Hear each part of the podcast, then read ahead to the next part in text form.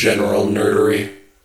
Okay, so I'm gonna get this joke out of the way first because it's a bad joke, but it jumped in my head and I just can't get it out. All right. Are you ready for this? Yep, I'm ready. Holy octogenarian, Batman! Robin's turning 80! it's dumb. It I hate it, but it wouldn't leave my head. Hey, if it was me, I would have just ended up making a dick joke. So Yeah, I'm sure that's gonna come everywhere. Uh, ooh. Anyways, this is general nerdery. This might be a weird episode, guys. We apologize right now. This is a podcast about liking things. uh, yeah, and I'm Tyler. And I'm Zach. Uh, and we're still doing this remotely, so hopefully you all have been enjoying that because I think it's been turning out pretty good. You know, other than random like noises, I think we're doing okay. Yeah, yeah. I'm looking forward to being able to see your face, but I know I make those noises sometimes anyway, so you know just just as a regular, just to like keep the vocal cords in practice. that's right. Um, we are recording this episode at a weird time compared to normal, so uh, we're skipping the news. Yeah, we usually have about a week in between. We have two days in between our recordings this time, so we'll just have lots of news next time and uh, just simplicity this time. That's right. But in the meantime, um, what have you been ingesting, Tyler? What what media has been hitting you during the uh, the dark times here? Uh, well, there's been nothing like like new, I guess. I- I've just sort of been getting caught up on everything I kind of do all the time anyway. Uh, I had gotten. Uh, I mean, I've this entire time I've been active with For Honor, but there was an event that I wanted shit from, so I spent more time than on that than than normal, and fell behind on everything else. But uh, all this week has just been like getting caught up on like Battlestar episodes so that I'm caught up with Battlestar Galacticast and I'm f- finished off with Supergirl, Flash, and Legends of Tomorrow up until where we're currently at. Um, getting caught up on Harley Quinn. That's about it. This is going back to what you were saying earlier. Who who do you generally play in For Honor? Like, because it's what it's Vikings, Knights, and Samurai or something like that. Right. Um, so my faction is the Vikings. That Uh, doesn't surprise me at all. and then but like my main like i'm having a little bit of a crisis right now because uh, like a season and a half ago they changed the way my former main played to the point where i don't enjoy it as much anymore and Damn you, video game I'm- updates. kind of just like cracking out on all the different fashion options and just leveling up a, uh, a few different characters to the point where I can get them like outfitted the way I want and shit. So Um, nice. Just plain dress up. yeah, yeah, a lot of playing dress up. It's been fun, but I'm kind of excited to start getting back into other games. Like I'm still going to be active in For Honor all this year because they're dropping two more heroes, but uh, it's it's starting to fade because I've I've accomplished most of what I want to accomplish in it. So Yeah. I've started getting harder into the new Mortal Kombat, and that's been uh, a lot of fun. So Is that the one they put Hellboy into? I want to say. no, Hellboy was an Injustice too. Oh, okay. and that was also fun. on. And I did play a lot of that as well. I definitely dig all the NetherRealm Studio stuff, but I was gonna say it's the same company, right? right, right. So it all plays a lot the same way. It's just that Injustice is PG thirteen and involves a lot more superheroes, and Mortal Kombat is super hard R. Oh, well, here's my surprise that Injustice involves superheroes. Yeah, right. uh, what about you? What have you been ingesting? I've just been getting caught up Let's on see. shit. I have nothing new, but. Yeah, I'm kind of in the same boat. Um, I was actually reading this thing about when there's too much going on in the world, sometimes you have trouble starting new things Mm-hmm. because your brain's just like, well, nope, too much trauma right now. It, it don't have don't have the energy for something new. Uh, so there's been a lot of catch up on my part. I've been keeping up with Brooklyn Nine Nine. Uh, we watched quite a bit of Star Trek. We just finished the fifth season of Next Generation and are about to start the sixth season. And I watched because I'm watching it through with Cece. Uh, we watched the first episode of Deep Space Nine, and I forgot how bonkers that first episode is. Uh, uh, f- first season Star Trek is always kind of weird, like no matter what series Right. that that one was weird because it was the first time that they were like there was a Star Trek side series, and then on top of it they were like, oh, you think you understand Star Trek about these happy people living on like a starship going and exploring space? Well, all of that's wrong now. Let's introduce you to trauma babies everywhere. I never. I don't think I ever watched any Deep Space Nine. Deep Space Nine, I think, has the best story of them because it's one of the first that has like an overarching plot as opposed to let's go see what's over there. Mm-hmm. Um, and a lot of a lot of science fiction that we enjoy today can trace a lot of what they're able to do to Deep Space Nine. I do not think you could have done the kind of political slow burning story that Battlestar Galactica does all the freaking time Right. without Deep Space Nine doing their somewhat ham fisted attempts to do it first. I know, it's funny that you brought up Battlestar because uh, Ronald Moore, who was the showrunner on Battlestar, uh, also worked on Deep Space Nine. Yeah, Moore was really involved in all of the Star Treks of the 90s, and I think Deep Space Nine. I think that was one of the ones that he was like most involved in. It was that and Ira Steven Behr. That was like their baby.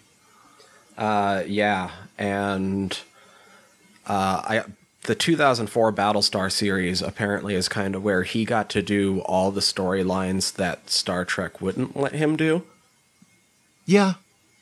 I remember watching that for the first time and I was expecting like, yeah, action, because I didn't really know what uh, Battlestar was, and like I'd, I'd seen a little bit of the original series, and it kind of looked like cheap Star Wars. So I was like, yeah, come on, man, give me some knockoff Star Wars, and it was not that. No, no, it At all. heavy. Uh, it's been a lot of fun going through it lately, but no, it's yeah, trauma babies, as you said. Yeah, Uh, apparently, he's good at that. it's kind of his thing. I think he's involved with the Orville now, though. Although that might be Brannon Braga. I'm getting my Star Trek creators mixed up. Uh, Yeah, Sci-fi guys. we'll, we'll we'll we'll deep into that later on sometime. I'm sure. Yeah, well, that's the point of this episode. Oh, I guess I did. Th- I I did think of one new thing that I started ingesting, but it Yeah? it ties into something else that I've already watched through.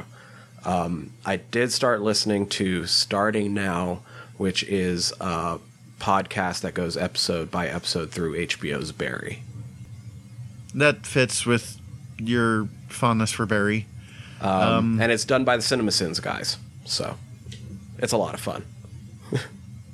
I did. I've done some audiobooks of The Belgariad, which is a series that that's not new at all. I've literally read that series like 15 times. it was the series that got one of it's not the series that got me into fantasy, but it's the like first good fantasy I probably read. Because the series that honestly got me into fantasy was Xanth, and Xanth is fucking terrible in retrospect. You too? What uh, I Xanth start is where I Xanth, did started. I think it's terrible. A lot of people started on it. It's easy to read and it's dumb. Right. And There's I, some I still have hardcore an- Xanth fan that's pissed at me now. I still have a giant love of puns just because of Xanth. Oh, see, I have a giant hatred of puns, and you can probably trace it back to Xanth. Uh, yeah, Xanth doesn't age well. oh man, that first book is just wildly misogynistic. How far spell did for you chameleon? get?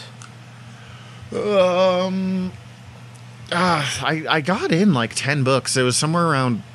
I haven't read most of these since middle school. So, uh, ogre, ogre, or nightmare area. Okay, so you never got to some of the other problematic stuff, like uh, like in the color of her panties.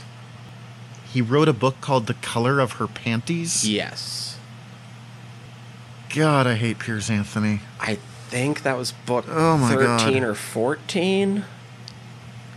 Um, I was checking them out of the Washington Middle School library, so I just I bet they just didn't have that one there. like, Yeah, I've I've read the first twenty seven. the first, how many did they have? More than that. Fair enough. Okay.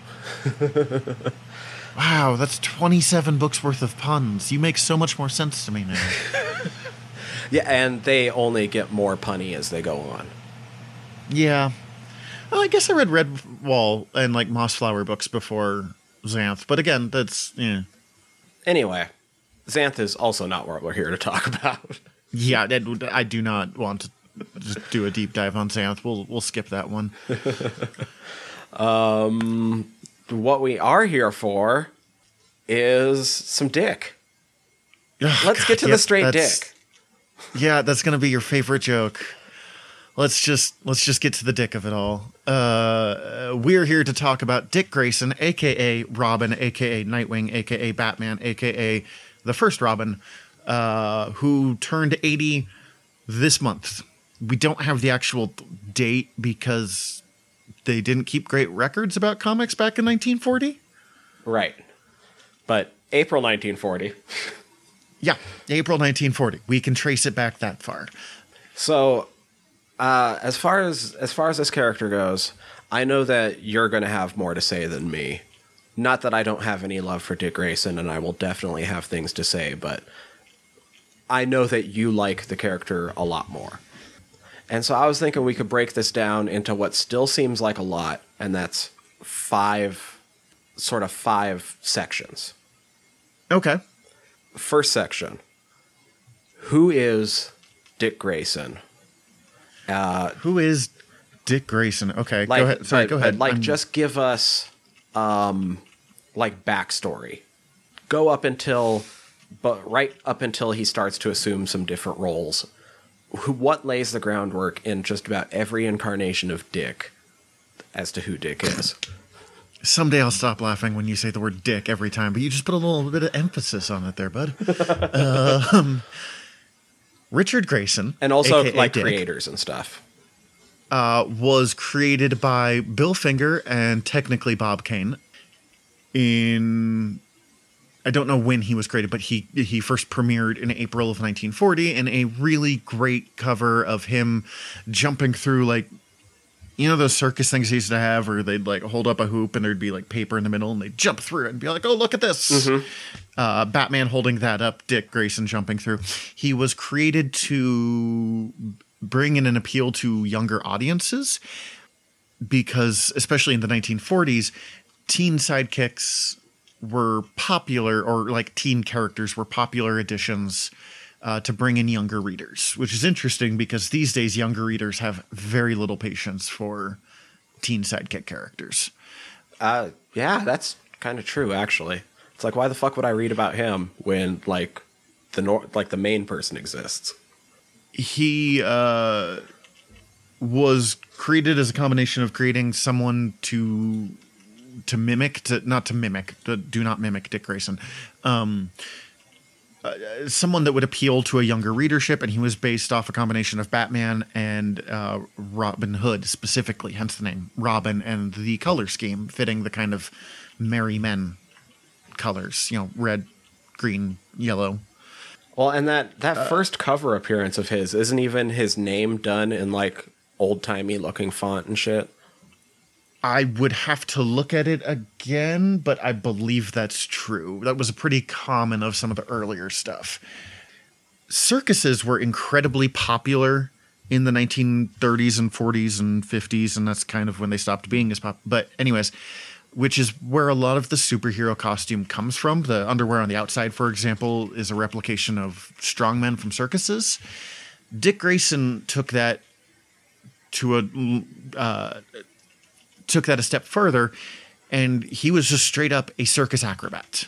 Right. Let's let's take this grim, dark, trauma baby detective Batman, you know, the Shadow knockoff, who we're trying not to have him just be a knockoff anymore, and let's literally give him a circus kid.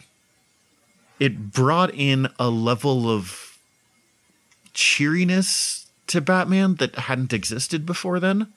That first issue, I want to say, also is the first appearance of Catwoman, uh, or at least one of the other like big Batman villains. So it it was a very very important first issue.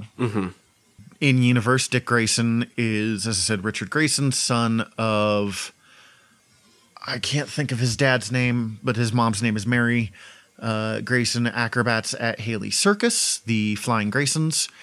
They refuse to pay. I don't remember if it's them specifically or if it's the circus in general. Refuses to pay protection money to a mob boss named Tony Zucco, who then sabotages the trapeze. So when the uh, when the Flying Graysons go to do their trick, it snaps. The two parents fall to their death. Dick Grayson is introduced as a trauma baby, adopted by other trauma baby, Batman. Apparently, trauma baby is just my term for the day, uh, but it's applicable here. It's that's true. Um, and that see, I, I said there's five sections. That already concludes section one because that basically sets up Dick before he becomes everything else. Yeah, Because then the next big thing is Dick as Robin. Okay. From the 1940s to the 19 uh, late 60s, Dick Grayson is always there. It becomes Batman and Robin. Uh, they change the world, honestly, during this time. Uh, from in universe perspectives of, oh, we saved the galaxy, to there were congressional hearings about a book that implied the bat not implied that stated that Batman and Robin were gay. Uh, I've talked about it before. I've always wanted a copy, although I think I would just rage while reading it. The Seduction of the Innocent by Professor Wertham uh, had congressional hearings about it because Batman and Robin were gay and Wonder Woman's a lesbian. And like the creators were like, well, half of that is right. I just realized that I, I told you earlier in the week, and this is going to interrupt the thoughts of Dick as Robin for a 2nd But I actually like managed to do a lot of reading this week week to try to refresh my brain on some Dick. Mm-hmm. Uh, so, uh, before we get into all these different aspects even further of Dick Grayson, I'll actually let you know what I read. Yeah, hit me. Yeah, because I knew this I knew I could have just went to you and been like, "Hey, so before we do this episode, I want to get a little bit further boned up on Dick." Oh, Jesus Christ, Tyler.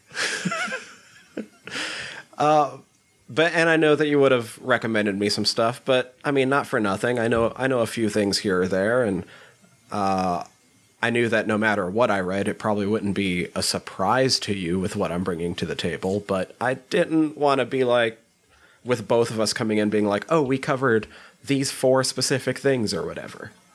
Other than Stop like hiding the dick, man. Tell me about it. All right. Uh Robin year 1. Classic. Chuck Dixon and Marcos Martin. Uh, so that way I could read a little bit of uh, Richard as Robin. Yeah. I wasn't quite sure where I wanted to jump in on some Richard as Nightwing. So I just used that as an opportunity to uh, check something off my reading list anyway, and finally got around to reading the Judas contract so I could see him become Nightwing. You know, I've honestly never read that story. Like, I've seen bits of it, but I, I've never actually read Judas Contract. Ooh, it's good, but parts of it age not good. Really poorly. Very. Deathstroke's a pedophile in it. That's almost not as bad as Changeling. Okay. We'll, we'll, I'll track down a copy and we'll read that a different day. Yeah. Um, Um, Then I read The Black Mirror ooh, Black Mirror's super good and weird and good. so that I could get some uh, Richard as Batman. That's uh Scott Snyder and Jock, I think. Yes. I have it over there. Um, Somewhere. and then the one thing that uh, we did kind of want to make sure to touch on because it kind of started off wanting to do this episode in the first place is I did read the first five issues and the first annual of Grayson Awesome. uh, to get in some Agent 37. So, Oh, Grayson's so good. It's sitting in front of me. so uh, Dick Grayson obviously is the original Robin. What's mm-hmm. special about him as Robin now that there's been so many Robins? Um, I don't think he is not my favorite Robin. He is my favorite characters who have been Robin. Like, if does does that make any sense? Yeah. Uh, I Dick Grayson kind of defined the role, and everyone else got to figure out who they were in relation to Dick Grayson, in the same way that Robin had to figure out who he was in relation to Batman. The difference is Dick Grayson is healthy. Mostly. Um, he deals with trauma for the most part. He tries to grow and be better than he is, while Batman is part of Batman has never left that has never left Crime Alley. Mm-hmm. He's still that little kid sitting there in front of his dead parents. Dick Grayson definitely misses his parents and is definitely very much that child, but he's been able to move on beyond just that moment.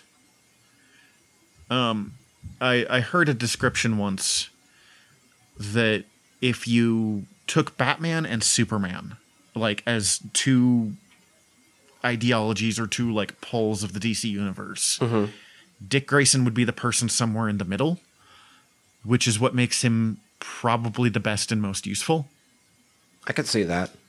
because he's not as I don't want to call Superman naive, but he's not as uh, I uh, idealized. Um, okay, fine, naive. He's not quite as naive as Superman is, but he's not nearly as hard bitten and grudge filled as Batman is. Uh, and I think the thing that was most valuable for him to Batman and valuable with him as Robin was that he made Batman have a sense of fun as well. That was going to be the thing that I was going to mostly bring up with him as Robin is that it felt to I don't as Robin, he's kind of it feels weird to say generic because he's only generic because he defined the role. Yeah. Uh, because he was the original. Right. So I don't mean that in a way where I'm putting him down at all. It's just that there's nothing like he he set up what that role is, and so of course it feels generic because everyone, like you pointed out, everyone else is building off of that in a way. Well, and for us, we grew up in a time where there have been multiple Robins by the time that we were starting to really kind of pay attention to comic books. So he he really is, you know, the generic one. For years though, he it wasn't like he was the Robin. So I would say also for me, like what I like about uh, about him as Robin is his effect on Bruce. Um, he almost Yeah. brings out the Bruce side more rather than just Batman. Batman. Yeah, I I completely agree with that. Um Um, and that's throughout The- that's almost throughout all eras too because even later when he's like more grown up and he's nightwing he he almost be then rather than simply being his ward as robin he's now someone who batman can see as a friend at times he is probably the person Batman trusts most. He is one of the only people who is able to call out Batman, able to call out Bruce. Like, you know, Batman trusts Alfred implicitly, or as much as Batman is capable of trusting someone implicitly. But Alfred will very rarely be like, hey, you're being an asshole right now. You need to knock it off. right And Dick Grayson's the one that will be like hey that. you're being an asshole right now you need to knock it off Yeah, exactly. or he's also the one that's like, we need to make you smile. And that's always a really strong moment when something's going, when things are going extra bad for Batman, not just, you know, normal, I'm Batman bad. Mm-hmm. And Dick Grayson will show up and it'll usually be like not even planning anything specific, but like, oh, there's a heist going down. The Riddler's up to something. Or, oh, look, these, you know, small time gangsters uh, and they'll go interrupt stuff, and Dick Grayson will just crack jokes at him the whole time until finally, finally, he gets Batman to smile about something. Mm-hmm. And it, it's always a really powerful moment in a good Batman story when that happens, because it's so rare to see Batman smile. Like no one else can really do that in the same way. Right. Do you have a favorite Dick as Robin moment? You know, it's hard because most of the time that Dick Grayson was Robin is during an era of comics that we talked about this in the DC episode isn't super iconic. Right. So I was trying to think about this. I've got one from a really bad movie. Which really bad movie?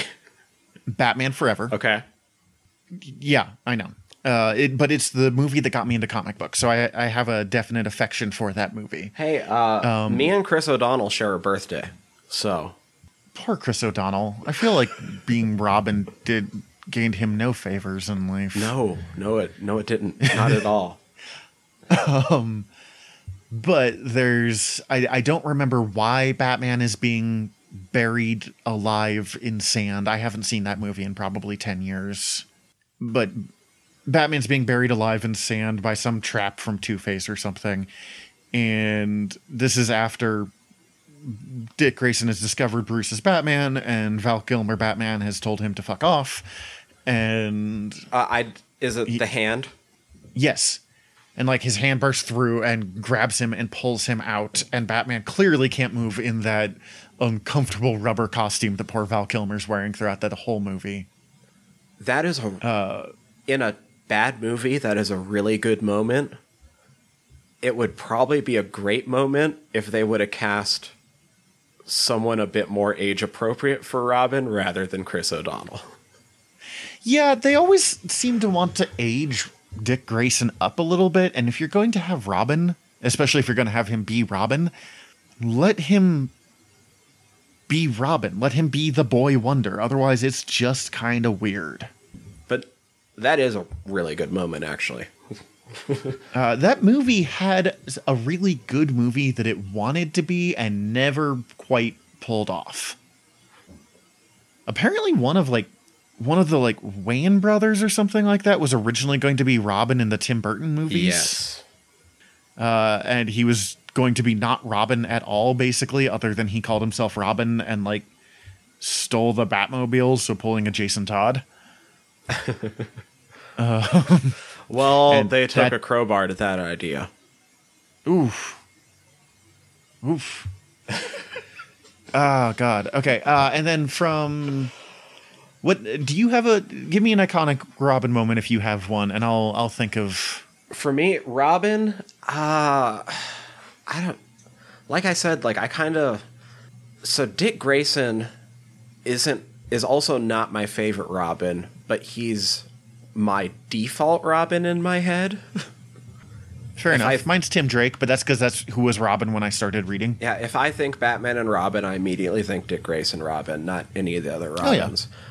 But my I don't know if I have any particular moment, but it I always just kind of go back to when I first saw Robin, which would have been in Batman 66. Like I have a big affinity Oh. for Burt Ward Robin.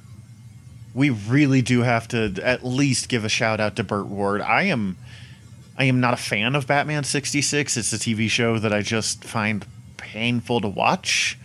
Although they did a Batman 66 comic a couple years ago that I was able to like I don't know if it was just cuz I was reading it and so I could do it at my own pace, but I was able to to get into it a lot better. But Burt Ward apparently was a heartthrob for a whole lot of uh, young women who were watching Robin the Boy Wonder In, Which in his is- little short shorts. in his little shorty shorts, which is actually kind of appropriate because one thing that I wasn't sure where we were going to mention it, but we have to, is Dick Grayson's butt is legendary. Women fans love Dick Grayson and they specifically love his butt. This is true. Uh, it comes up in Grayson like every 10 pages or so. There is, uh, especially once it the word kind of got out, there's definitely a lot of times where it gets highlighted with him as Nightwing. Well, with Nightwing, he doesn't have the cape anymore. He doesn't have the full. Um, he he's just got like the full bodysuit. So in classic comic book style, everything's tight, you know, skin tight. Uh, so in a lot of the illustrations that were coming out, you were seeing a whole lot of look at that Dick Grayson butt, and apparently people did. Uh, so we're already starting to talk about Nightwing, and I guess my favorite Robin moment isn't just a Robin moment because Okay. it's Robin's story arc in Young Justice, where Okay. you meet Dick as Robin, and he's still really trying to be Batman, but he wants yeah, to especially in those early episodes. but he wants to help and to be the best help he has to become the leader of the team and he's not a natural leader in the way that like Kaldur'ahm is mm-hmm. and so he has to learn how to take that responsibility on that on himself and as he does we get to see him mature into uh, the young justice's version of nightwing Yeah, because in that first season he was not ready to lead at all. But they're all like, "Well, this is inevitable." Like, Well, and especially the early missions, he's trying to like lone wolf as much of it as he can. eh, yeah, he's trained by Batman. Like that's what Batman do. But because I- he I think that- cares, he wants to help, and uh, I mean, truly, the best help is for him to be to step up and become the leader that he does. But I I think I'm going to agree with that, even though I'm not going with Young Justice specifically, but just kind of anytime Dick Grayson leads the Teen Titans or the Titans or whatever version of it, uh, I really like. It really showcases why Dick Grayson I think is so good at what he does, because Batman as a tactician should probably lead the Justice League if we're being honest about it yes, he's got the brains, he's got the planning. He is so piss poor at people skills, though, that it rarely goes well when Batman leads literally anything. Dick Grayson has people skills, though, so he's he's got the best of both. He's not as good a tactician as Batman, but he's still trained by Batman. He still has the skills on every level. right. He might not be Batman, but he's kind of the next best thing. Yeah. And as I'm assuming we'll get to in a later stage, he proves he can be Batman too. Right. But uh But between there, watching- we have him as Nightwing. oh yeah. But anytime that Dick Grayson, Robin, Nightwing, whoever steps up to lead the team, especially when that first they're like, why would you lead the team? You don't have any powers. And then he really quickly shows why he's the best option for it. Um, I wanted. I, I- I've only seen the first season of Titans. I haven't seen the second season of Titans, the the live action. I liked that guy as Dick Grayson and as Robin, and I really wanted to see him step up to lead the team in a way that they were showing he could, but he hadn't done it yet by the time that I stopped watching. And I also need to get completely caught up and don't know if he's done it or not by now either. So uh, I was really enjoying the fact that Titans addresses the fact pretty head on that raising someone to be Robin is an abusive way to raise a child.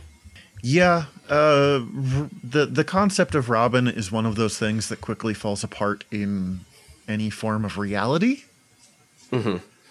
Uh, I thought they took it a little far in Titans, but I guess if they were going to be like, well, Batman was a shitty father, they decided to really, really lean into Batman was a shitty father. And you know, most of the 80s and the first half of the 90s was defined by Dick Grayson and Batman trying to deal with the fact that Batman wasn't the best dad in a lot of ways mm-hmm. and was having a whole lot of trouble with the idea that Dick Grayson even if at the beginning he wasn't quite an adult yet he wasn't a kid anymore either and you know how do how do we deal with each other as equals and not as I am the boss and you will do what I say So yeah, that's that's true. Dick is Nightwing. which is probably where I'm least familiar with him. See, this is where I became a big fan of Dick Grayson. Dick Grayson becomes Nightwing in somewhere in the mid 80s in that uh, series that we were just talking about, the Judas contract from New Teen Titans. Tales of the Teen Titans, number 44, put out in July in 1984. Uh, from Marv Wolfman and George Perez. He is wearing what is not the iconic uh, Dick Grayson costume, but is is an insane George Perez. It is George Perez is one of my favorite artists, but his costuming designs are just off the wall. And everything about this costume bleeds through. There's gold bits. There's a huge, like, uh, uh, collar bit. There's a, I want to say, an open chest for part of it. Yeah, it's like the deep V chest, uh, like a lighter blue collar that's uh, like edged in gold feathers. Matt the for the light blue, he has like the matching go-go boots.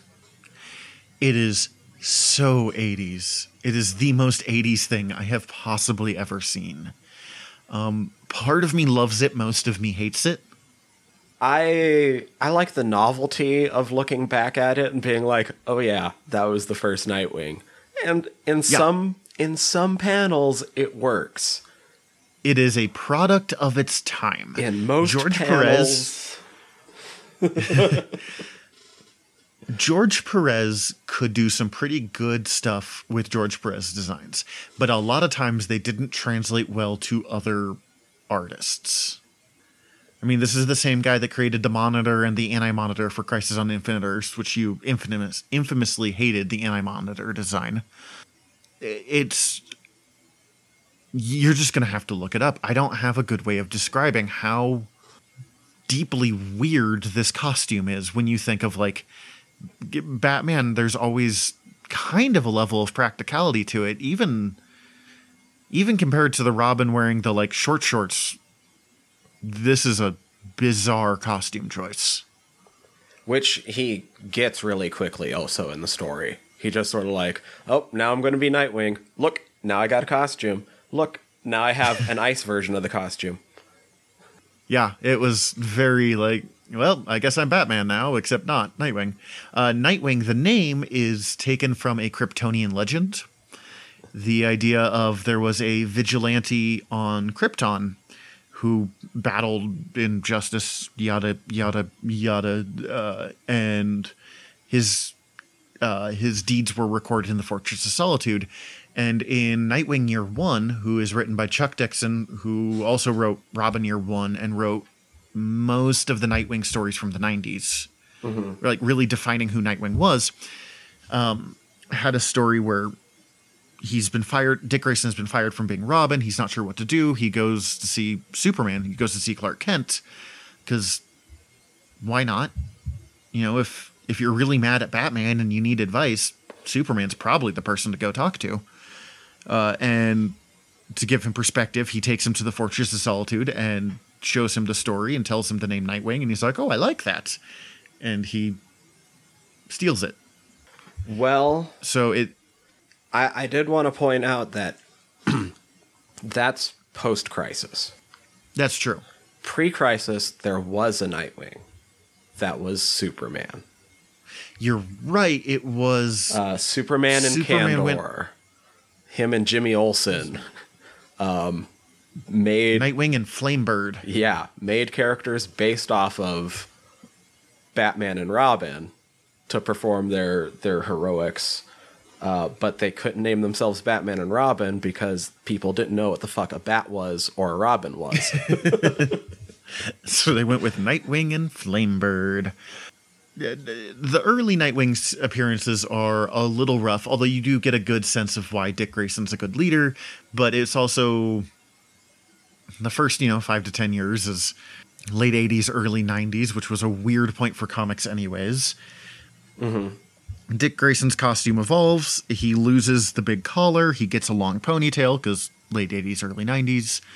Uh, it becomes a mostly blue costume with like a gold V shape that looks kind of metallic and like plates.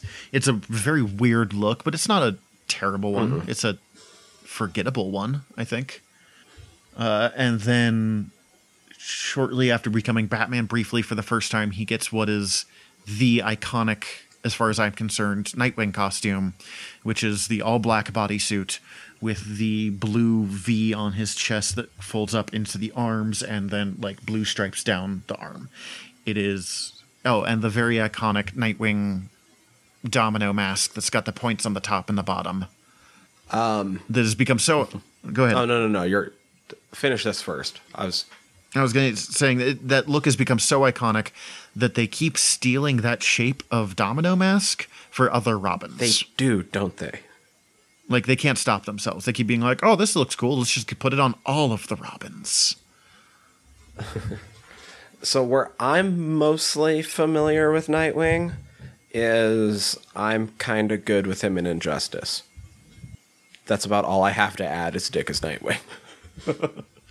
Uh, this is where I first started t- noticing who Dick Grayson was. Um, in Batman Forever, when he's trying to pick names before he picks Robin, Nightwing is one of the ones that he drops off, and I was like, "That's a cool name." And then found out later on that that's the one he actually Ends up with. does adopt.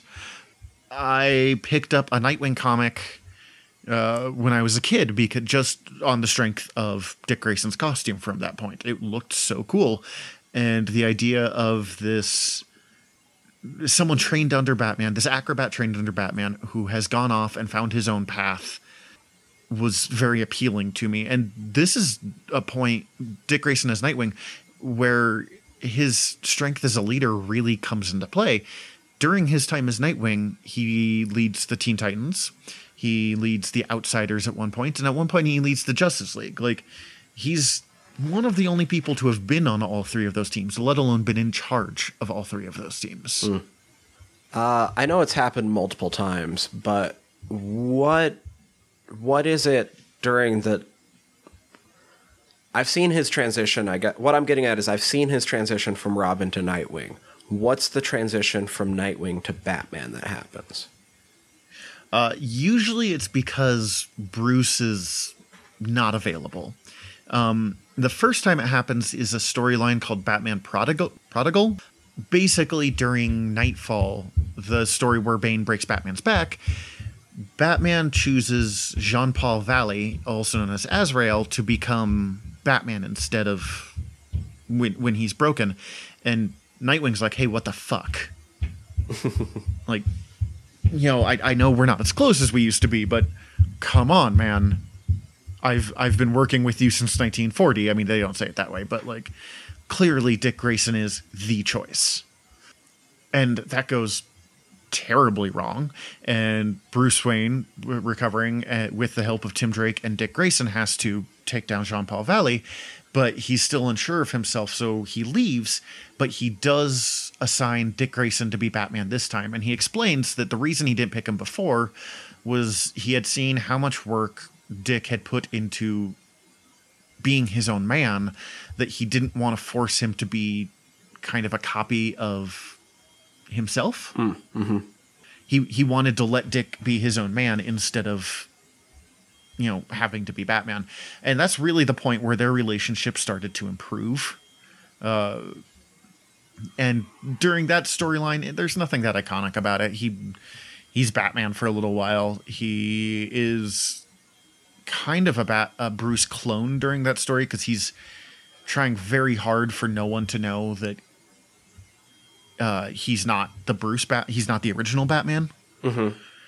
And then he later takes over again during the Grant Morrison run, where Batman is believed dead, and they've got his psychotic murder assassin son, Damian Wayne. My favorite Robin. Well, he's got to be someone's favorite Robin, so you have fun with that. Uh, I I, I don't dislike Damian, but I like um, having a Robin that makes Batman seem like the happy-go-lucky one.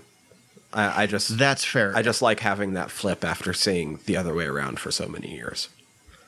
Uh, and that's what was fun about the Batman and Robin Grant Morrison run was you had Dick being Batman and not like I'm temporarily Batman, but he thought he was just going to be Batman now. Um, And at first he's like, I can't do it. I can't be Bruce. And Alfred's like, well, then don't. Batman is a role, you know, like like uh, Hamlet or James Bond.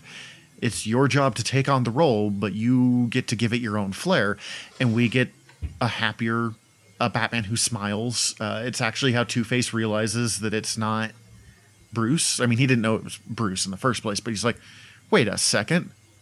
Batman doesn't smile. That's Nightwing. um, That's awesome. So it, it, that one was fun because we got to see Dick Grayson become Batman under his own terms as opposed to like a temporary measure. And you see a much healthier Batman, and you get to see again some of the strength of Dick Grayson. Of he can do pretty much everything Batman can do, but he doesn't have to be a grumpy trauma baby the whole time. Right. He he can maintain relationships with people around him. That I hadn't read a lot of Dick as Batman, uh, but I, I had here and there in a couple spots, and then reading through Black Mirror let me think harder about just that all in general. And I really, really like him as Batman. Uh, I was telling somebody else earlier this week, like, oh yeah, I just got done reading the storyline in Dick Grayson's Batman, and they're like, oh, that's weird. How was that? And I was like, well, I guess like if the world needed saving, and Batman was pretty integral to that needing to happen, I think I would prefer it was Bruce. But if I needed saving, I would 100% prefer if it was Dick saving me. Oh yeah. Oh, easily. Uh, Dick Grayson's the only person who can be Batman who doesn't get subsumed by being Batman. Uh, yeah, Like he's still Dick Grayson through through whatever role he plays. He is Dick Grayson first and foremost. Bruce Wayne is Batman. The weird alternate futures where Tim Drake takes over. Tim Drake like gets it goes terribly anytime Tim becomes Batman. Jason Todd tried to take over Batman and just became an angry murder man. Like, I mean, he's Jason Todd. He's kind of leaning towards that already. right. But Dick Grayson was able to is the only person who's able to be Batman without it destroying who he is at the same time. And I would rather hang out with Dick Grayson any day of the week over Batman, Bruce Wayne, Uh, yeah. or Superman, honestly. Yeah, actually, I'd I'd agree with that too. The other thing, I mean, I guess it's just he can do the same job with different motivations. Bruce tries to save people because he's trying to prevent them from having to feel the things that he felt when he lost his parents. and in Dick's case, he succeeded. Like, we should really comment on that. Mm-hmm. when Dick is Batman, he's trying to help people because he helps people. That's part of Yeah. who he is. Dick Grayson is kind. Yes. He's he's just kind of a nice, fun-loving guy that wants to help out. He's kind of like the Doctor in that respect, like that Peter Capaldi quote of like, um, "I'm just a madman in a box, traveling through, helping out where I can." Take out the box part, and that's just Dick Grayson right there. Oh, I kind of skipped over it. Do you have a favorite um, uh, Dick Grayson as Nightwing moment before we jump into any favorites as Batman? Any as I, I was saying before, I think it's kind of any time that Dick Grayson comes back and is like, "Hey, for old time's sake, let's go fight crime together, and I'll make you laugh and make you calm the fuck down and maybe shave and take a shower." Um, I don't have a a single moment. It's it's just fun to have him show up and be like, "You guys are all being dicks. Hey, relax, have some fun, stop being mean to each other." Because so I like I said, my my dick is Nightwing goes super shallow. So mine is as simple Mm-hmm. as just like when I'd pull off some of the combos in Injustice. They look super cool. like, "That was amazing." I love his fucking staff slash baton combo. The electricity, everything was fun. So Uh, they they talk about it in Grayson, which we'll get to, but Dick describes his own fighting as like freeform jazz, and I really love that description of it's just weird and all over the place and kind of peppy, but can be really, really good. Uh, the fact that they've always worked and the fact that he's an acrobat into his fighting style, I always appreciated. Uh, do you have any favorite Dick as Batman moments? Really, just the first couple volumes of the Batman and Robin, Grant Morrison and Frank Quitely run, I think, um, where he is being fun and he's uh, not being respected by Damian, and Damian keeps trying to show him up, but he's also like Damian's good and raised by the League of Assassins, but Dick Grayson was raised by Batman and is Dick Grayson. Doesn't matter how good this 13 year old kid is, he's still not going to get the one up on Nightwing, Dick Grayson, Batman, whoever. Um, and not and showing Damian up not just as the tough guy, but like also, hey, maybe relax, maybe have some fun. And the sheer absurdity of that run because they were really if you liked Batman 66, you would probably like that run because it leans into some of the crazier kind of drug inspired aspects of weird campy Batman, mm-hmm. but mixed with a more serious story. I'm gonna have to read more of that run. I've I've seen little bits here and there, but never read a, a good chunk of it. Grant Morrison's Batman run is just insane. It is some of the weirdest shit I have ever read, but it is when it's on point, it's really, really good. Well, that's because Grant Morrison likes drugs. Yeah. And when it's bad, it's pretty bad. But for the most part, it's a really solid run. I, I recommend it a lot for people who enjoy Dick Grayson and people who enjoy Batman because it's different. I will I, I will throw out the caveat that I my recent reading has probably influenced my favorite uh, Bruce uh, not Bruce Dick is Batman moment because it is from the Black Mirror. But Well, that book was super fucking cool. So uh, I, I feel like oh maybe not. I've never seen anybody bring it up. I feel like it's it's a little throwaway moment though, but it stood out so much to me. Um, there's a part pretty early on. I think it's the second time he meets up with Commissioner Gordon, and they're just going over uh, a little bit of what they know of the case and and what they're trying to do and track down so far, and like the information isn't even that big because it's still pretty early in the storyline so it's not like you're having any bombs dropped yet. It's he's still you know just laying down some of the early detective work. And gordon s- says da da da da da and he goes and he flips off the light the the bat signal and he comes out from behind and he just sits there looking for a second and you see you see the word balloon come in from off panel and dick's asking like hey, Gordon, is there is there anything wrong? Like what's what's wrong? And he just says, "Well, I'm just I'm not used to you not disappearing." yeah. Because, I mean, Batman always, like, Gordon turns around and Batman disappears.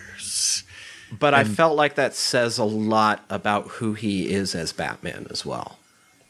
Well, he's a nice boy. He's not just going to disappear mid sentence. That's rude. um I don't know that it's it's a weird little moment, but it stood out so much to me.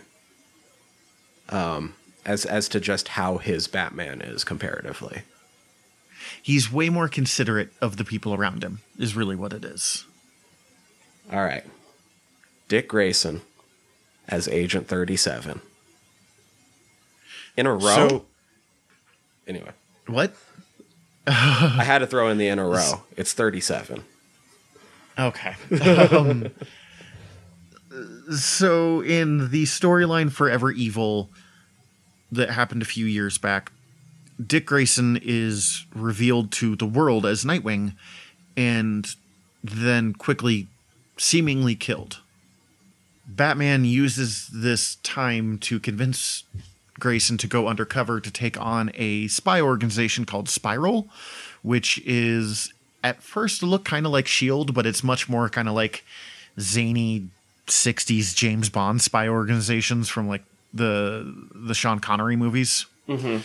Um, and so he becomes as uh, as Sean, uh, who did the Legend of Zelda episode with us, and he he was very insistent that I covered this episode or that I covered this Grayson part, as he becomes non-misogynistic James Bond.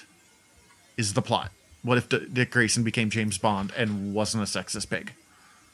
Which is how I had heard you guys describe it to me. And I'm not going to say that that's not accurate, because it is. Oh yeah, But and it came off to me with a slightly different twist. okay, what's To me, it was a lot more like the Kingsman minus the anal jokes. okay? So non-misogynistic Kingsman, I would also roll with that. Uh, just because I Uh. feel like his role uh, within Spiral and the way he's also coming into the world is a lot more reminiscent of what's his name? Eggsy? Is that his name? Eggsy, yeah. Uh, rather than like what we think of as Bond at any time, really. That's true. He is kind of the more down to earth outsider that's brought into the crazy spy organization. Uh, and this is a lot of fun because you really do get to see the full depths of his skill set at this point. He's working with the most dangerous spies in the world and making fun of them the whole time while playing at their level or better. Um, he at they they keep trying to give him crap for refusing to shoot people and he's like i'm really good with a gun i just don't. Yeah. uh, at one point he describes himself as the spy who throws his gun and they're like no you shouldn't do that and he's like I- i've already done it Well, and he throws his gun in what the the first issue and thinks nobody has a chance to see the cool thing he did by bouncing it off of the moving rail right into the dude's head. But you see Midnighter all the way, and he's like, "Yeah, that was cool." midnighter and i mean i've recommended the midnighter series that spun off from grayson twice now uh, my favorite two things of grayson the the general one is just anytime dick grayson and midnighter are flirting with each other usually while fighting or being horrible to each other uh, because Midnighter is kind of angry gay Batman, and so of course someone like Dick Grayson with his infamously good-looking butt is going to be very interesting to Midnighter, and it kind of drives home one of the things I like. Dick Grayson will flirt with anybody. yeah, He's he's always portrayed as hetero. That's fine. That's whatever. But he is not. He's not uncomfortable with Midnighter hitting on him. He'll play back at it, being like, "You're right. I am very attractive. This is fair."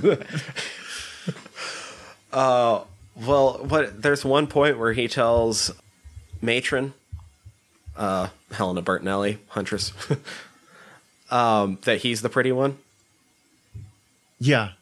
Uh, he's very aware of it. He's that's like as I said, his butt comes up constantly throughout the history of Nightwings in particular. That series ramps that up to eleven. He's part of his undercover is being like a gym teacher at a private girls academy, and See, I'm the girls just have getting to all of that. Like I'm I'm six issues in, and where I'm at, he's about to have his first major fight with Midnighter. They've had two issues where they've uh, encountered each other so far, and I just caught, got past where the girls chased him all around the campus, and the girls were fucking hilarious like- too. they name his butt. uh, like the the specific cheeks to the point. I'm like, part of me is like, this is kind of weird, but it's also pretty funny and uh, treated as pretty harmless. They, they did a, at least in my opinion, they did a pretty good job of like, we're gonna make jokes about sex and stuff, but we're not going to be creepy about it. And I think one thing that helped in Grayson is they did it both ways. Yeah, It wasn't just like, oh, look at the boobs. It was like, oh, look at the sexy people. I'm really enjoying Grayson, and I'm going to keep reading it. I do have to say, I'm more excited just to see shit happen to Spiral because I really don't like them. No, uh, watching everything go bad in Spiral is really fun. When he goes back to being Nightwing is a really powerful moment Ooh. too. But I am I was I'm also appreciating it because it means I'm finally reading some Tom King, which I have not yet. Tom King's a weird writer, but he's another one that when he's on point, he's really good. And Grayson's probably his work that I've enjoyed the most. Um, the only part of Grayson I didn't really care for was the Robin War crossover, which was great an idea, but it didn't. I don't know. It never really landed. It's fine.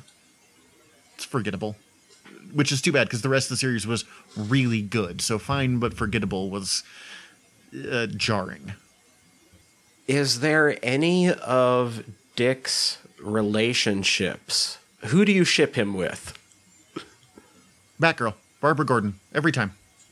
That's what I Don't was going to go for too, but I mean, he is one of the characters that is sort of allowed to date around at times. So, Yep. Uh, him and Starfire are a really popular pairing, especially to people who watched the cartoon, the Teen Titans cartoon, before they watched, um, or before they read any of the comic books. A friend in high school and I used to just get in really angry fights over this.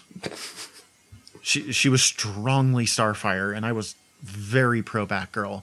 Uh, part of it because he was dating Oracle, because that's who she was at the time when I first started reading. So that was like the first association. But I just think they're a better balance for each other. She's someone that gets his world a little better, and someone who I thought was better at holding his feet to the fire than Starfire was. Like in the same way that uh, he can tell Bruce, "Stop it, you're being a dick." Batgirl's the one that can tell that to Dick Grayson. I enjoy that a lot of the times that even when they're not together, they have that relationship still too. Yeah, they're I They're love extremely her close. putting him in his place, like you just pointed out. they're kind of uh, because I've been watching a lot of Star Trek. Deanna Troi and Will Riker, like they always have some chemistry going on. Even when they're not dating, they're very close to someone as people who are have a lot of history together, and they'll call each other out when they need calling out, and they'll give affection even if it's like just a hug when they need it. Uh, is there anything about Dick that I haven't brought up? Because I was sort of guiding it along, but I'm sure you also have other thoughts. Is there anything we didn't get a chance to hit that I'm just not thinking of right now? the main thing that we need to hit that that I promised Sean that I would mention was there's a scene in volume four of Grayson where him and a uh, guy named Tiger Tiger, who is one of the or no, not Tiger Tiger, something Tiger, I don't know, Tiger isn't his name. Who is another one of the spies? Have turned against Spyral, and they're just taking out the other agents. And Dick Grayson just goes, "It's time for a theme song." Tiger's like, "No, please don't do that." And the next three pages is just uh, like splash pages of those two fighting various spies, while Dick Grayson sings a song about himself to the James Bond theme. Yeah. So it keeps being like Agent 37, womp, womp, womp. And the specific line is uh, He's the spy, the spy with the face of swirls. He gets all the girls, but he calls them women because girls, though it fits the rhyme scheme, is kind of misogynistic and doesn't show proper respect for the other equal sex. Agent 37, womp, womp, womp. And I have never found a moment that sums up Dick Grayson as well as that moment. I'm curious, and this is going into super minutia on just like that storyline. But do you know if there was any reason why they chose Agent 37 for him? Is that an Easter egg of any kind, or did they just pull a fucking number out of thin air? Not that I know of, but it's entirely possible. I just, Uh, I, I always kind of wonder about that. Sometimes, whenever, whenever somebody is given a number in something like this, it's usually some sort of callback. So, I, I assume the seven is in there to get the double uh, the James Bond reference because they really did market that series as like James Bond but Dick Grayson. Mhm. And then I assume I'm going to go with the thirty part being just so it's not like Agent Seven, like just You know, so MGM's lawyers aren't like knocking on their door. What was that? Oh, I think that's wrong. I was gonna say what was his number in uh, Get Smart, but that's Agent eighty six, so never mind. I I only ever saw the Steve Carell Get Smart movie, and it was not very good. So Oh, you need to go back and watch the series. Don Adams is something special. that's classic. Yeah, I've heard great things.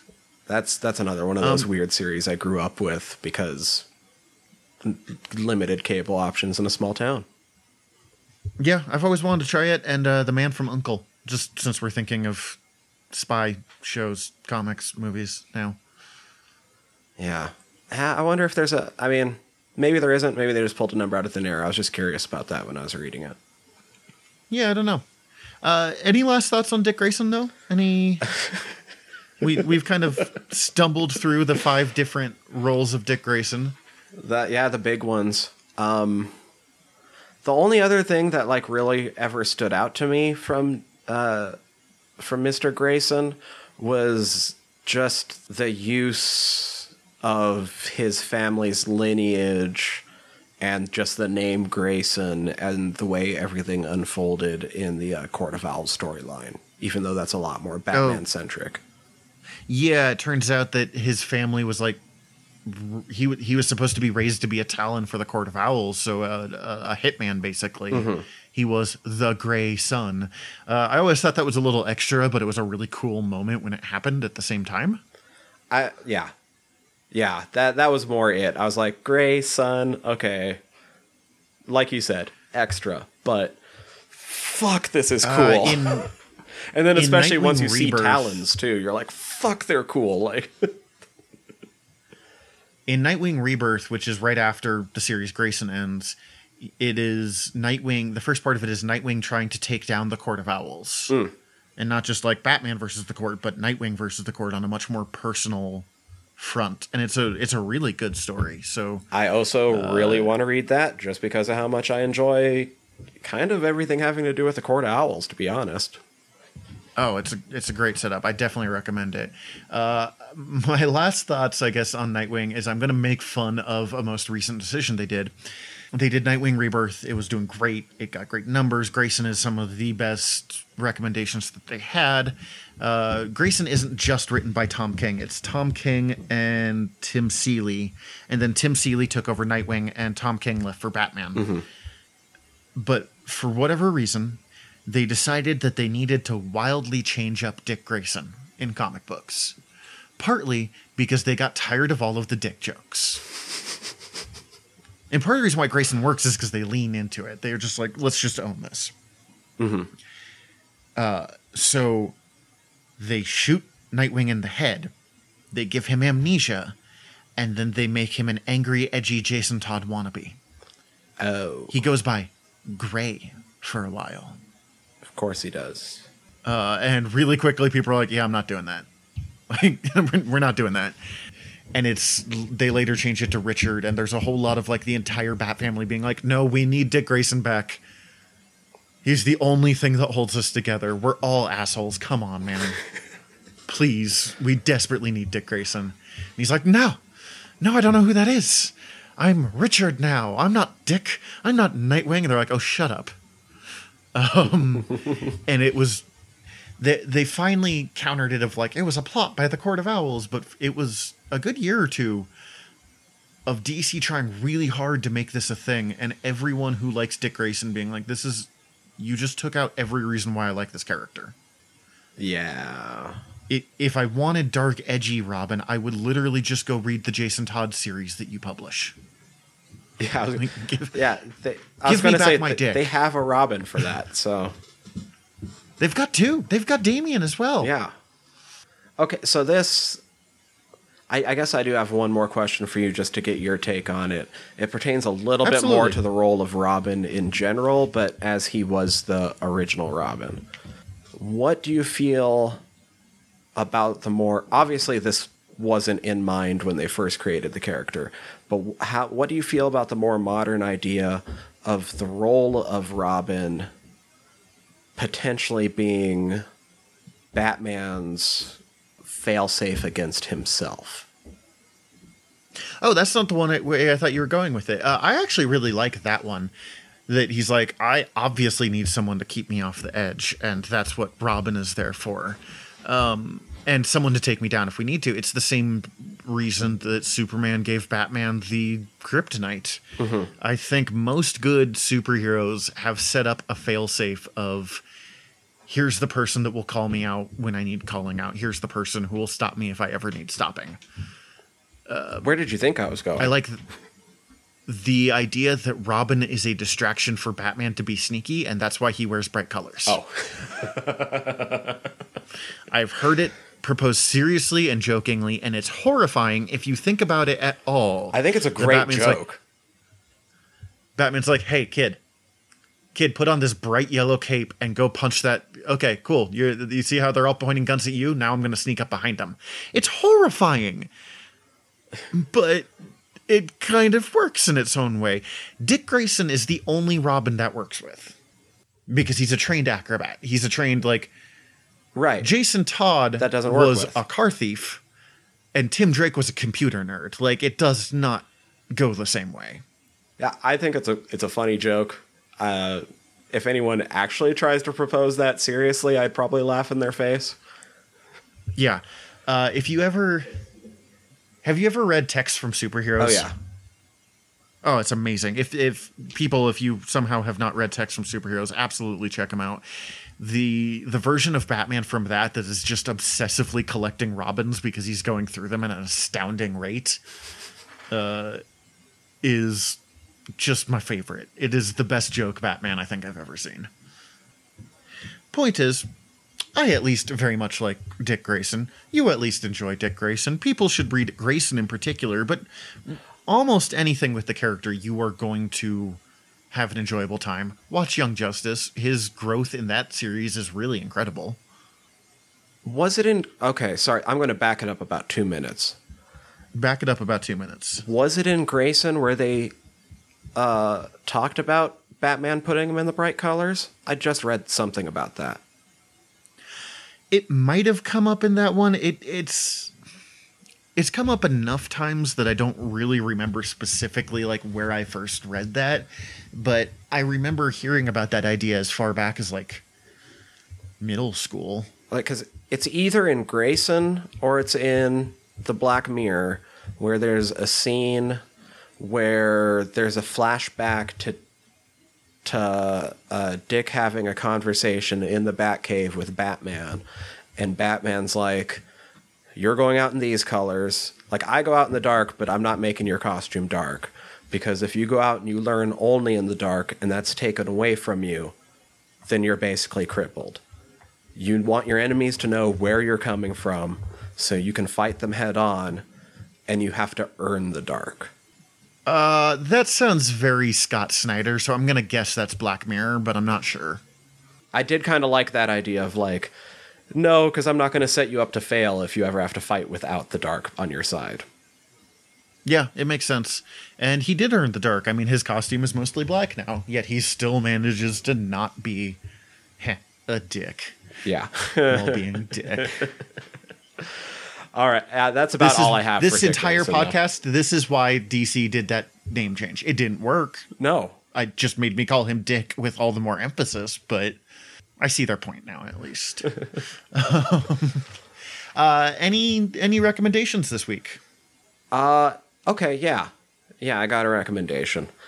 With everything going on, most things are canceled in some way.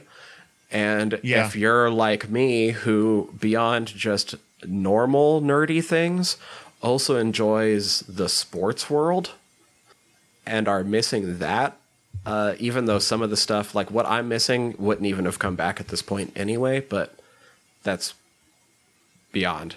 Uh, I'm going to recommend Blood Bowl 2 to combine football Oh, I with heard about fantasy craziness.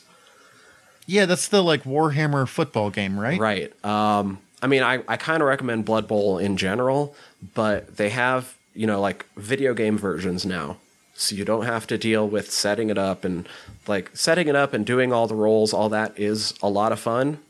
But sometimes you just need something super streamlined that you just want to sit down and do. Yeah. like right after work without having to set shit up. Uh, Blood Bowl 2 is, yeah, football mixed with the Warhammer fantasy races. And it goes a lot more back to the, like, more old school Warhammer where there's a lot more comedy. Like, 150% more comedy, if not more. Yeah, back when they were like, "Hey, this should be fun and not just grimdark."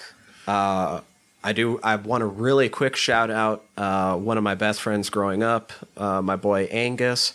Me and him used to play Blood Bowl back in the day because his brothers, uh, his older brothers, were now looking back on it bigger nerds than I realized.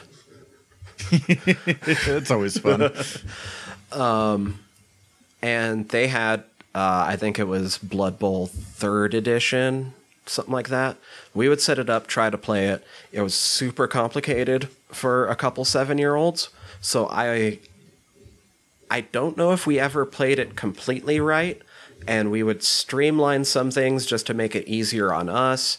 Some things I think we accidentally streamlined just because we didn't completely understand the sheer amount of rules and rolling that goes on behind the scenes of that but the video game version is basically all the shit that me and him would streamline to make the game go faster and easier. Perfect. Classic. It's it sounds weird playing football in a turn-based system. and that it sounds like that would be not doable at all, but they change up the rules enough so that although it's still recognizable as football, like it works with turns. And as It's you, football with, so it's turn-based football with orcs and murder. yeah, lots of murder, uh, lots of Or orcs. I don't like football, and even that sounds good. Uh, although I tend to play chaos a bit more often myself, uh, or undead. Undead is a lot of fun too, and but also like elves and there's minotaurs and uh, lizard people and dwarves and skaven and vampires. I don't know. Like I said, I'm recommending it. I just I I'm having a hard time not sitting here and spending like 10 minutes explaining how it works because turn based football, when you just say that phrase, shouldn't work. Instead, I'll just say, like, look up a video or something so I'm not sitting here trying to explain it for like 10 minutes. But Try it out. Find out for yourself. Apparently, it works. You're not the only person that's even recommended it to me, so obviously something's going right. it's a lot of fun. Uh, it's a lot of turn based strategy, but you can still get your football kick in and you can get your murdery fantasy kick in too. So, Attaboy. with a lot of humor mixed in. A lot. So. Uh, yours sounds more fun than mine, although mine was still a really interesting read. Um, I'm going with The Secret History of the Mongol Queens How the Daughters of Genghis Khan Rescued His Empire by Jack Weatherford. You told me about this one time, I think, before we even started this podcast. I really enjoyed this book. Um, I'm a big fan of the Mongols. It comes up in the Art of Wargaming all the freaking time. Uh, the, the Mongols are one of the most interesting empires ever, although I am not. Uh, historians are either super rosy about Genghis Khan, Genghis Khan being like he's this, he was an amazing, perfect man. Other people being like he was a monster. I'm somewhere in between. A lot of good things happened because of Genghis Khan, but I'm not going to say like, oh, he was he was trying to make the world a better he was trying to make himself and his tribe crazy rich. And he succeeded. Um, I myself also extremely love Mongol history, and I will once again shout out Angus to that too for making me play uh, Genghis Khan 2 Clan of the White Wolf on Sega Genesis back in the day. So, nice. Uh, this was about mongol history if you read it especially as it was just written out like if you read the secret history of the mongols women aren't really mentioned that much. But if you do research into mongol history really incredible amazing women are giants in it. That it if according to this guy that if you look into it they've clearly been cut out of history. And this was his attempt to look back and find the the history of these amazing Mongol women that were erased. Uh, it is a very fascinating read. This guy, I think, is a little too far up Genghis Khan's ass sometime, but it's worth it for just the, sh- the sheer fascination of this. It is nonfiction. It is a little plotting at times, like a lot of nonfiction historical writing is, but I highly recommend it if that's your thing. I am. I don't know how soon I'll get to it just based on my own personal reading lists, but that is something I will get to based on my own interest in the Mongols. So, Oh yeah, because, yeah, it wasn't just Genghis Khan 2, Clan of the White Wolf. Like, that just spurred something else in me, and I've done a lot of reading myself, so. A lot of, lot of interesting stuff, but like you said, uh, you hardly ever hear anything about the women in the Mongol Empire, and so that makes me more excited to learn about something I haven't got to learn about, rather than just oh yeah, that's why I picked it up. rather than just hearing, you know, how much land Jebe the Arrow conquered for the 500th time. which is super cool still. Yes. And before you read that, you should uh you should like, subscribe, check out our various podcasts on our network. Oh man, that would be awesome. Uh, yeah, hit subscribe however you're listening to this right now because that would be super cool and it makes sure that you keep hearing these episodes whenever they come out. Also, like you said, over on the network, you can go over to the website www.generalnerdcast.com and check out all of our back catalog. Links up at the top will show you that we are part of the Earwyrm Network. Uh, go to all the other shows through there pretty easily. Listen to me talk about horror movies over on Fried Squirms. Uh, Zach, you mentioned Mongols come up on the Art of Wargaming. Wargaming. We're actually starting our new book, I believe, next week. Ooh, that's exciting too. Um, and Frederick so you can the Great's something to his generals. I don't know. uh, you can hear them talk about wargaming mixed with war, yeah. right? that's a good Yeah, way to uh, describe it. Yeah. War gaming and war. That's that's sums it up. that you can always contact us through the website or by emailing us generalnerderypodcast at gmail.com. Uh, if you want to take a look or if you want to keep up to date on all the shows across the network, you can always just head to www.earwyrm.com. That is E A R V V Y R M.com. Um, and if there's any way for you to leave a review rather than like just rating us, however you're listening to us, that super helps us get into the algorithm and just spreads the word. So that would also be awesome. Also, it just helps us get better. yeah. Reviews will tell us what we're doing well and what we're doing badly, and Lord knows we're doing a lot of both of those. Yeah. So hit us up. We would love to hear from you, however you decide to do it, be, so we know how we're doing. Please. Yeah. Uh, in in the meantime, we will see you next week with uh, Jay and Silent Bob reboot, Yeah. Oh my which god. you've seen. I have not seen. You're very excited for this one. Uh, short preview of next week's episode. The first time I watched it, it made me cry thrice. Thrice, thrice. In the meantime, I'm Zach. I'm Tyler. Dismissed. Dismissed.